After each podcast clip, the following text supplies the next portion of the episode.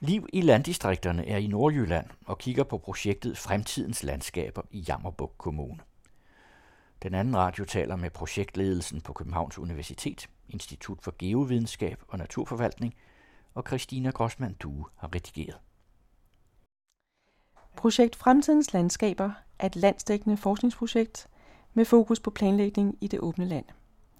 Det startede i 2013 og løber frem til udgangen af 2017.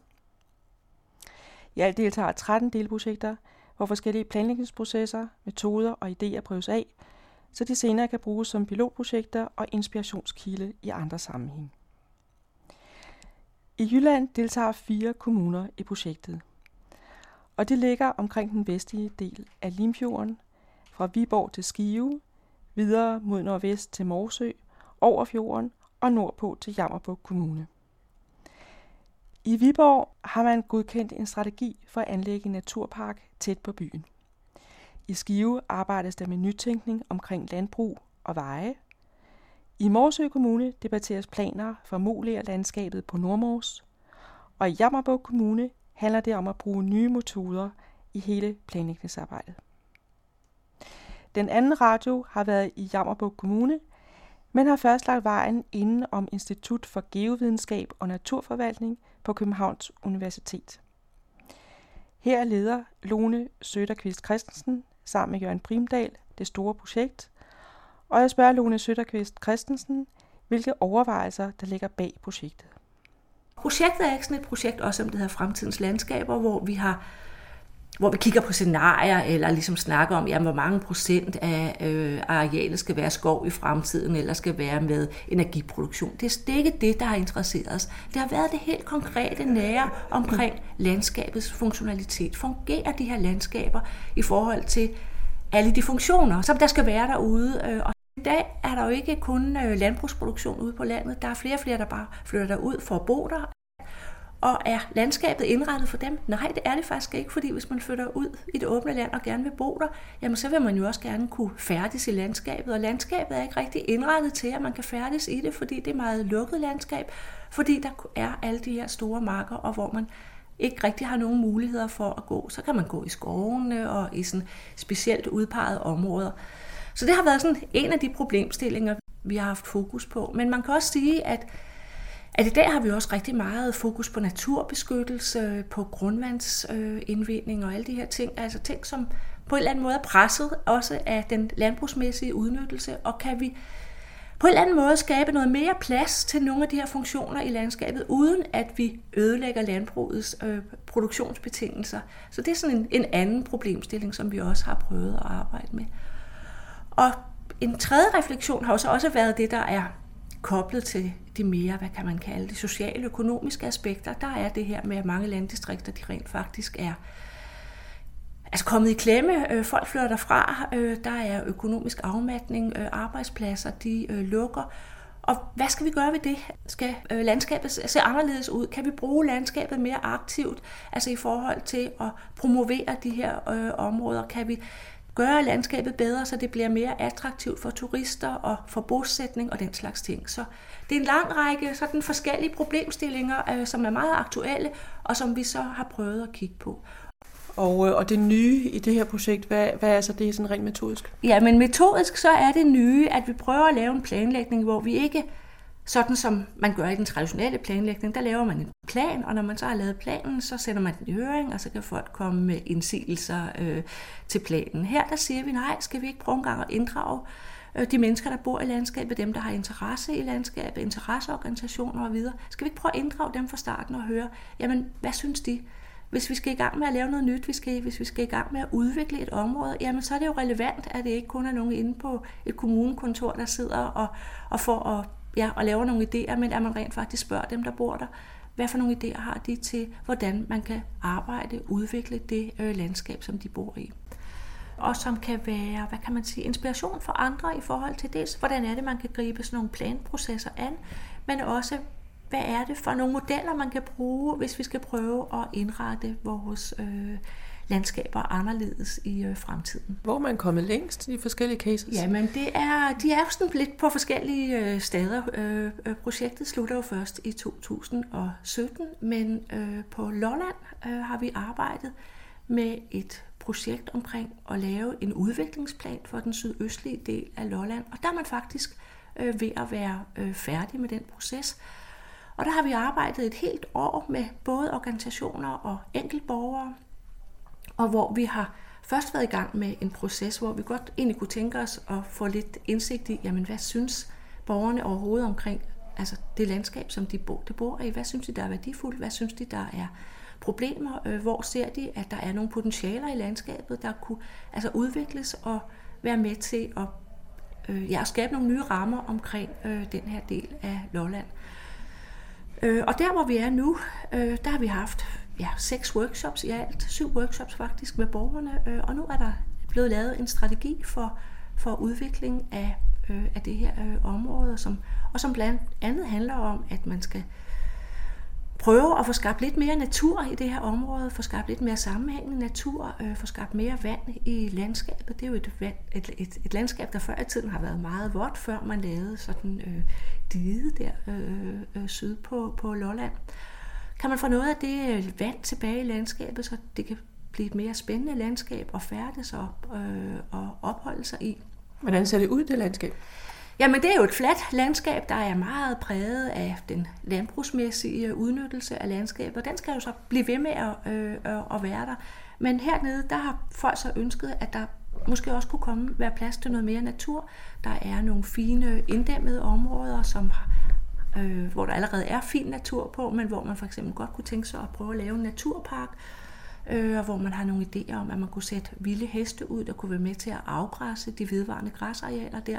Og det så på en eller anden måde kunne blive en form for ny attraktion for det her område, og man på den måde kunne tiltrække nogle, øh, nogle flere og nogle anderledes mennesker, end dem, der ellers normalt besøger øh, Sydøstjylland.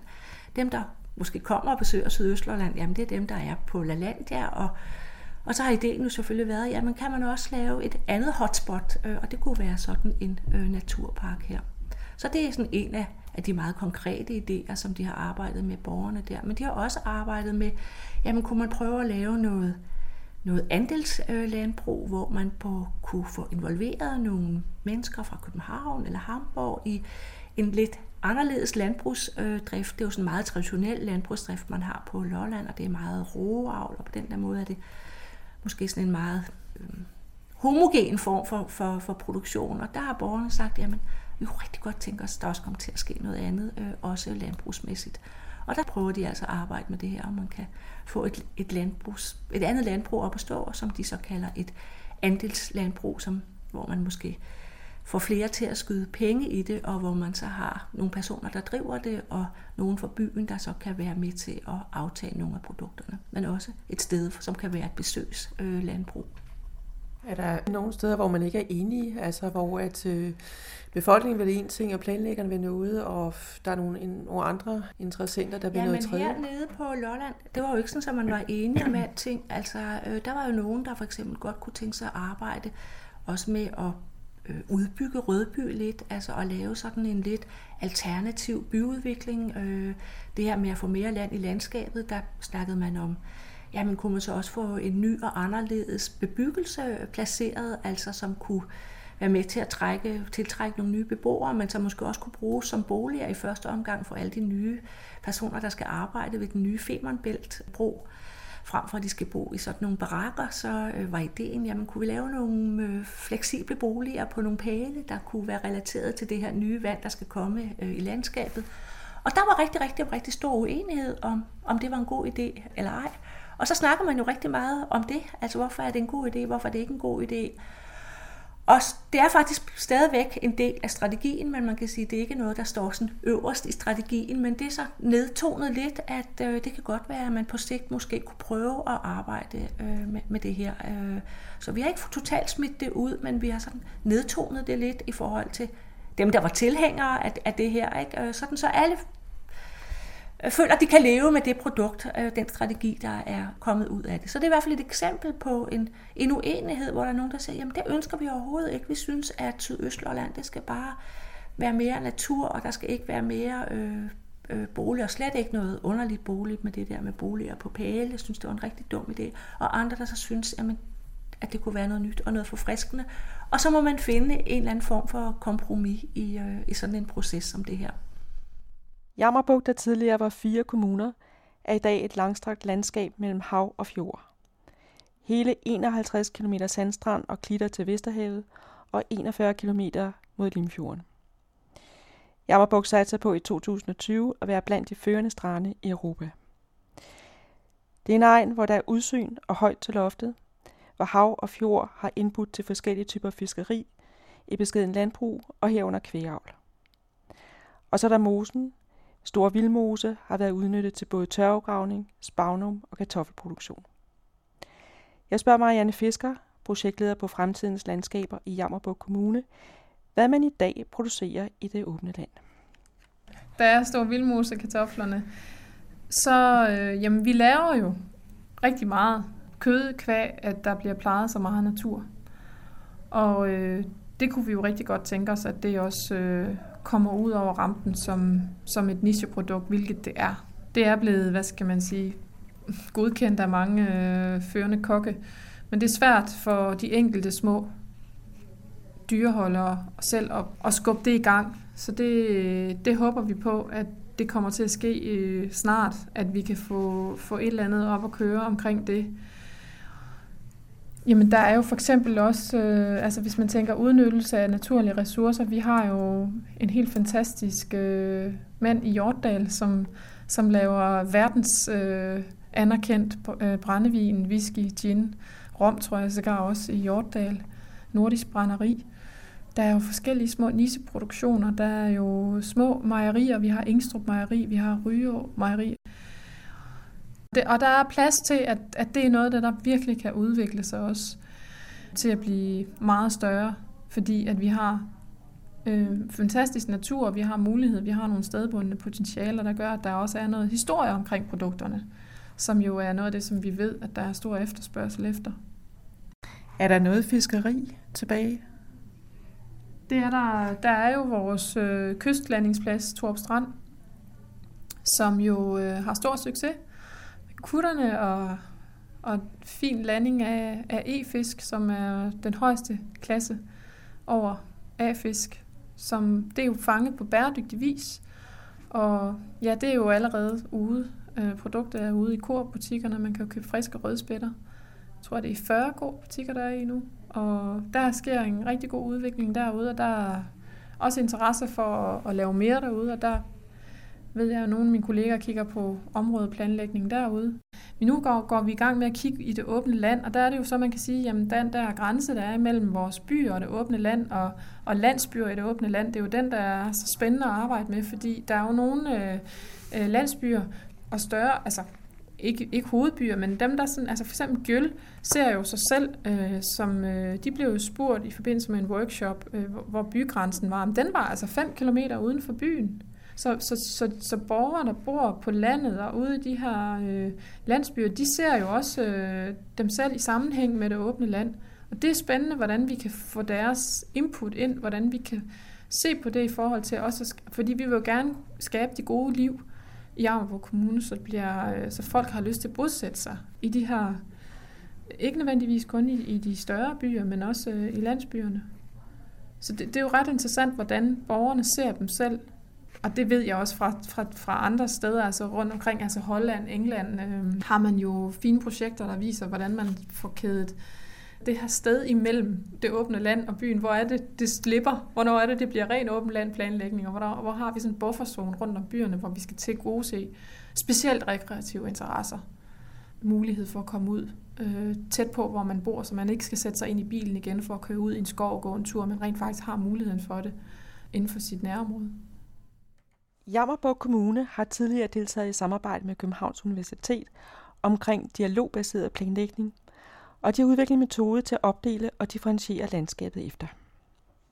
På den baggrund er hele kommunens areal blevet inddelt i 17 forskellige karakterområder. Principielt må der drives landbrug i alle karakterområder, men ikke på samme måde. Nogle steder har landbruget en høj frihedsgrad og få begrænsninger. I andre områder er det andre interesser, der er i fokus, og landbruget har en lav frihedsgrad. Marianne Fisker. Øh, vi startede med at lave den første kommuneplan, vi lavede i Jammerborg Kommune. Det var en helhedsplan. Og der brugte man mange ressourcer på at lave den helhedsorienteret og dialogbaseret. Og der fik man ikke, havde man ikke ressourcen til at gå ind og revidere plantemaerne på daværende tidspunkt. Og det er så det, vi gerne vil gøre nu, og det vil vi gerne udvikle en ny metode på, hvordan vi gør. Og det gør vi så sammen med Københavns Universitet, hvor vi sparer rigtig meget med dem og holder forskellige seminarer. Det første seminar, vi holdt, det havde overskriften Kommuneplanen giver den mening. Og det var jo en ret interessant overskrift. Og så har vi arbejdet med at kigge på de her 19 temaer, der ligger i planloven, som man, når man snakker åben landplanlægning, skal forholde sig til. Og der kunne vi øh, godt tænke os at forenkle. Øh, så er der nogle af de her temaer, som eventuelt kan samtænkes. Kunne man for eksempel se på, der hvor man har udpegninger for natur, kunne der også være i samme område noget udpegning for friluftsliv for eksempel. Og det er nogle af de ting, som vi så metodeudvikler på nu. Det kræver rigtig meget diskussion, det kræver rigtig meget øh, arbejde på tværs i forvaltningen. Så i arbejdsgruppen, hvor jeg er projektleder, der har vi 16 fagligheder, hvor nogle af dem er repræsenteret med, med, med mere end en person. Men, men vi har i hvert fald øh, hele bordet rundt, der snakker vi, og vi får hinandens argumentationer. Planlæggerne sidder sammen med, med dem, der arbejder med tur og vand og landbrug og så videre, kultur og fritid og hele vejen rundt. Det er rigtig spændende. Og det er også godt den måde, vi arbejder videre på, fordi det var faktisk lidt det arbejde, man startede op, da man lavede landskabskarakterkortlægning i det tidligere projekt. I jordbrugs fremtid, der havde man også øh, de her fagligheder på tværs, der arbejdede sammen. Det er noget, den, det, den metode, den byder ind til, at man, man kan gøre. Vi har så i fremtidens landskaber valgt at sige, at vi vil prøve det af i to caseområder. Så vi arbejder med to forskellige rent, sådan, hvad skal man sige, areal, geografimæssige caseområder. Et område i nord i kommunen, øh, hvor vi har rigtig meget, vi har noget kystnært, men vi har også øh, en stor moræneknold med, og en ret stor landsby. Og så på den anden side af landsbyen har vi noget øh, landbrugsland.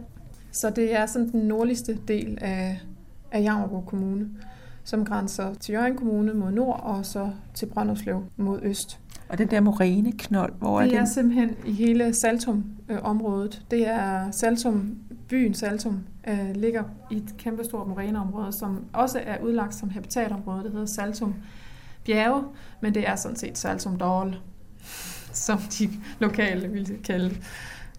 Så det er et meget spændende landskab deroppe. Og så har vi så et mere fladt, øh, det flade inddæmmede landbrugsland nede omkring Gøtrup og Klim, øh, der er vi næsten helt ude ved vejlerne. Så vi har øh, to caseområder, et i nord og et længst mod vest, som er meget forskellige. Så der vil være forskellige ting, vi ser på i caseområderne. Og den viden omkring naturgeografien og kulturgeografien og, og hvordan landskabet ser ud, den har vi allerede fra den gang, vi lavede landskabskaraktermetoden. Så det, det er god baggrundsviden. Men vi vil i de to caseområder så prøve at prøve de her metoder af, kan vi forenkle vores 19 temaer til for eksempel kun at være fire eller fem. Det er det, metodeudviklingen går på. Hvis vi for eksempel vælger at sige, at vi kører med fire plantemaer, forenkling til fire plantemaer, jeg ved godt, det er meget våget, og det er også kun metodeudvikling, og det er ikke noget, der er vedtaget. Men det kunne være, at det så for eksempel kunne være natur landskab, fritid eller friluftsliv og landbrug. Hvor vi så tænker de forskellige ting ind hver gang på tværs. Altså vi skal forsøge altid at tænke klima ind. Vi skal hele tiden tænke øh, eksisterende øh, lovgivning, altså naturbeskyttelseslov, råstofindvinding osv. Alting skal jo hele tiden tænkes ind, men mere som de overordnede rammer for, hvor er det, der er plads til, at her kan der være rigtig meget friluftsliv. Her er der plads til, her skal, de, her skal landskaberne virkelig være synlige, og her vil vi gerne bevare nogle udtryk og nogle udsigter. Hvad er baggrunden for at vælge de to cases, altså Saltum og så det andet område omkring Vestertor på Klim? Altså, vi har i den nordlige, der er der faktisk tre karakterområder, som hver især er meget forskellige. Så det er ligesom for at få belyst så mange af de udfordringer og muligheder, der kan være inden for de forskellige karakterområder, når vi snakker planlægning for andet end landbrug. Fordi landbrugsplanlægning har vi jo lavet. Nu skal vi planlægge for alt det andet. De, de 18 andre hovedtemaer, der ligger i planloven. Så der vil vi gerne have så forskellige artet et udgangspunkt naturgeografisk at gå ud fra. Og de tre karakterer, hvad er det? Jamen de tre karakterområder, for eksempel i Saltum, jamen det er i midten, altså moræneknollen, og så har man det her landbrugsland ud mod øst, ned mod Ryå, og så mod Vesterhavet, Jammerbugten, har vi den øh, klitnaturen. Og det er, øh, altså landskabskarakterområderne, dem skal man helst kunne se, når man står derude, og det skal give mening, og det har vi også set i vores tidligere projekt, at det gjorde det for folk, der boede der, og landmændene, og politikere, og embedsværket, altså at man kunne stå og sige, jamen det er jo selvfølgelig dernede, at det bliver til noget andet. Så det rent visuelt er det også nemt og et godt værktøj at få forstået landskabet på. Hvorfor må man så ikke det der, men man må gerne derover. Og øh, det man gjorde med, med landskabsplanlægningen, det var jo, at man tog den viden, man fik fra de her 17 landskabskarakterområder, altså det her fuldstændig vidensgrundlag, man har nu, og så lavede man en værdianalyse ovenpå det. Så den lagde man ovenpå, den her værdikortlægning. Og der øh, gik man ind og vurderede, hvorvidt landbrugserhvervet og jordbrugserhvervet, øh, jordbrugserhvervet skal vi kalde det, har en, højere, har en høj frihedsgrad eller en lav frihedsgrad. Og der blev kommunen så øh, opdelt øh, sådan, at man tog faktisk det udgangspunkt, at alle arealer øh, var landbrugsarealer, men der er bare forskel på, hvad er det for en type øh, landbrug, der er. Så alle former for landbrug kan ikke være overalt. Og så blev det vurderet ind i tre niveauer at vi havde øh, området generelt, altså hvor man kiggede på klimaændringer og infrastruktur og rekreativitet og natur og kultur, øh, planlægning af landbrugsstruktur. Og øh, så gik man ind og kiggede på jordanvendelsen. Er der fredninger og Natur 2000? Er der noget af det her paragraf 3 beskyttede natur? Hvad er der for nogle nitratklasser der? Øh, hvad er der af grundvand og vandløb og søer og jordbundstyper? Og så kiggede man på bygningerne, og det er det, det, der er sådan det meget det rumlige øh, visuelle analyse. Man gik også ind og kiggede på natur- og kulturgeografiske værdier, og er det egnet at have en bolig her? Altså, det var simpelthen i værdikortlægningen, der var man inde og, og vurdere på alle mulige niveauer. Når du siger forskellige typer landbrug, mener du så, øh, om noget er ren plantedyrkning, eller det er svineproduktion, eller det er kvægproduktion, eller det er whatever andet kombineret med skov eller noget? Hvordan altså, klassificerer I landbrug? Jeg vil sige, at hvis nu for eksempel, at man tager området, en, nogle, nogle, et landskabskarakterområde, hvor der er en lav frihedsgrad for landbruget, jamen der, hvis man, hvis man undersøger det område mere, så vil man jo se, at jamen, der er gårde derude, men det er ikke gårde, som er... Øh, det er for eksempel ikke svineproducenter. Det kan godt være, at det er en øh, plantavl, der bor der. Øh, men det kan også være altså mere landbrug af hobbykarakter og deltidslandbrug, hvor man eksempelvis har nogle marker, hvor man laver noget foder til sine dyr, men man har også naturpleje på naturarealerne. Så det er kendetegnet ved det. Og man kan sige, jamen hvis man skal lave en helt skarp opdeling, så er der jo landbrug, som har brug for at have en miljøgodkendelse, og det er husdyrbrugene. Og der kan man sige, der hvor man har de høje frihedsgrader i Jammerburg Kommune, det er oftest også der, hvor vi har de store produktionsbrug over 75 dyreenheder, hvor de har miljøtilladelserne. Så øhm, det der, det giver mening for dem at have, have, noget, have noget bevægelsesfrihed til at kunne udvikle sig, hvor man kan sige, i de områder, der er udpeget til at have lave frihedsgrader, der er udviklingsmuligheden øh, for mennesket. Og der, hvor der er de lave frihedsgrader, hvor er det henne typisk? Det er blandt andet hele vejen langs med Jammerbugten. Hvis man går ind og kigger på i helhedsplanen, der ligger der et kort, og der kan man se, at de, de områder, hvor der ikke er skraveret, det er jo hele kyststrækningen, jamen der er der lav frihedsgrad for landbruget, og så er der den her store landbrugsflade, hvor vi har en god landbrugsjord og god bonitet i hele, hvad skal man sige, indmaden imellem hav og fjord. Og det er der, at, øh, at der er høj, høj prioriteret for landbruget. Og når du siger det der med, at øh, planlægningen skal give mening, har der været nogle eksempler på, at det var uden mening? Ja, altså for eksempel den udpegning, vi opererer med lige nu, som er blå og grønne korridorer. Og den tidligere, øh, nu har vi fået en ny landbrugsplanlægning, men den tidligere landbrugsplanlægning, hvor man kan sige, at hvis man tog det gamle regionskort frem, jamen, så var der øh, udlagt øh, nogle få områder til landbrug, altså som, med særlig interesse. Men så var der så en hel masse andet udpeget også til landbrug. Det var ligesom den differentiering, der lå i det. Og så var der øh, for naturen, var der blandt andet blå og grønne korridorer, og så var der også nogle særlige naturområder. Men retningslinjen var ikke skarp nok i forhold til, hvad er det så, man kan inden for det her område. Så man har ikke sådan rigtig kunne bruge det øh, i administrationspraksis. For eksempel så kunne en grøn korridor, jamen den kunne i princippet godt gå ned igennem en kornmark og hvor man så kan sige, at det var lidt svært for sagsbehandleren at gå ind og kunne argumentere for, hvor er det grønne i det her. Det kunne så være, at inden for den der, inden for den udpegning, var der en kile af noget grønt, altså et vandløb eller en slugt eller noget. Men, men selve udpegningen ville vi gerne have gjort mere skarp nu, så den er faktisk der, hvor der er noget, vi vil beskytte. Hvor er det vigtige henne? Og det ved vi nu, fordi vi har siden de sidste udpegninger har vi også fået ny viden. Vi har fået ny viden med det, der hedder biodiversitetskortet, hvor øh, Aarhus Universitet har fået kortlagt, øh, hvorhen er det, at vi har øh, naturen i Danmark, hvor der er høj biodiversitet. Man har været ude at tælle arter. Det er et stort sag, de har kørt igennem.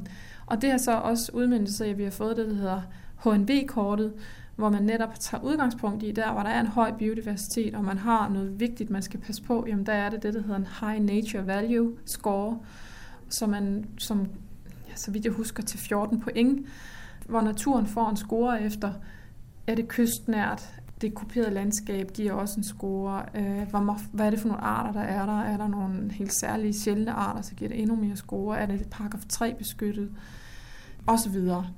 Og øh, man har lavet det kort, så øh, har man også ligesom peget på, fordi støtteordningen er koblet op på det, der kan man så gå ind og få støtte til at lave naturpleje. Men vi har i hvert fald fået en viden om, hvor en god natur er, og den bruger vi øh, i forhold til at lave de her nye udpegninger. Så det, det er meget vigtig ny viden, vi har fået. Plus vores viden selvfølgelig fra vores egen landskabskaraktermetode, hvor vi jo har inddelt kommunen i 17 områder, karakterområder. Og hvor er den gode natur hen? Den er rigtig mange steder. Øhm, den findes sådan meget langs med kysten igen. Og så, øh, det kan man se, når man tager biodiversitetskortet frem. Det er derude, man har mange af de sjældne arter ude i vores klitnatur. Også fordi vi har nogle kystgrænter, som, som giver nogle spændende dynamik med øh, noget, noget øh, trykvand.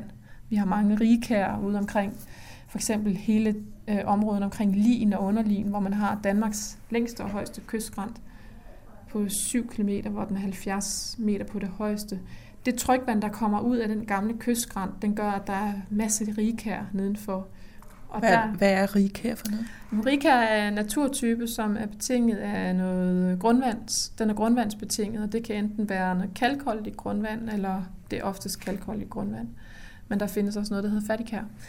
Men rigkærne, de er der oftest øh, langs med vandløbene. Der går også et vandløb, øh, Svendstrup Å, går i, i det store område neden for Linsgranten, Svendstrup Kær, så hvor Jammerborg Kommune er med, også i et stort live naturgenopretningsprojekt med cirka 200 hektar, hvor, øh, hvor der skal ske noget naturgenopretning. Og hvor ligger det helt præcis? Det ligger imellem Tranum og Slettestrand.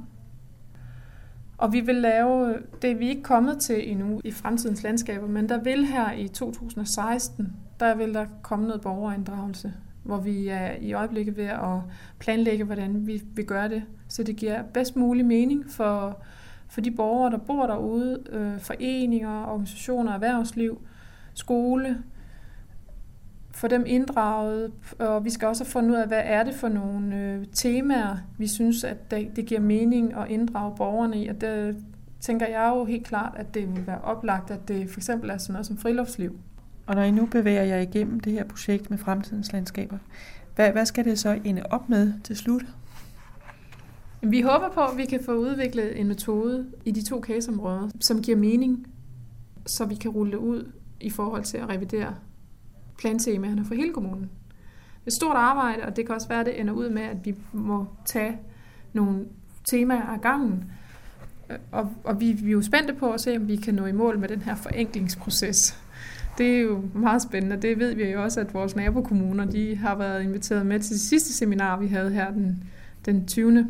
Øh, oktober. Det, det gav også anledning til, til en god diskussion hen over bordet.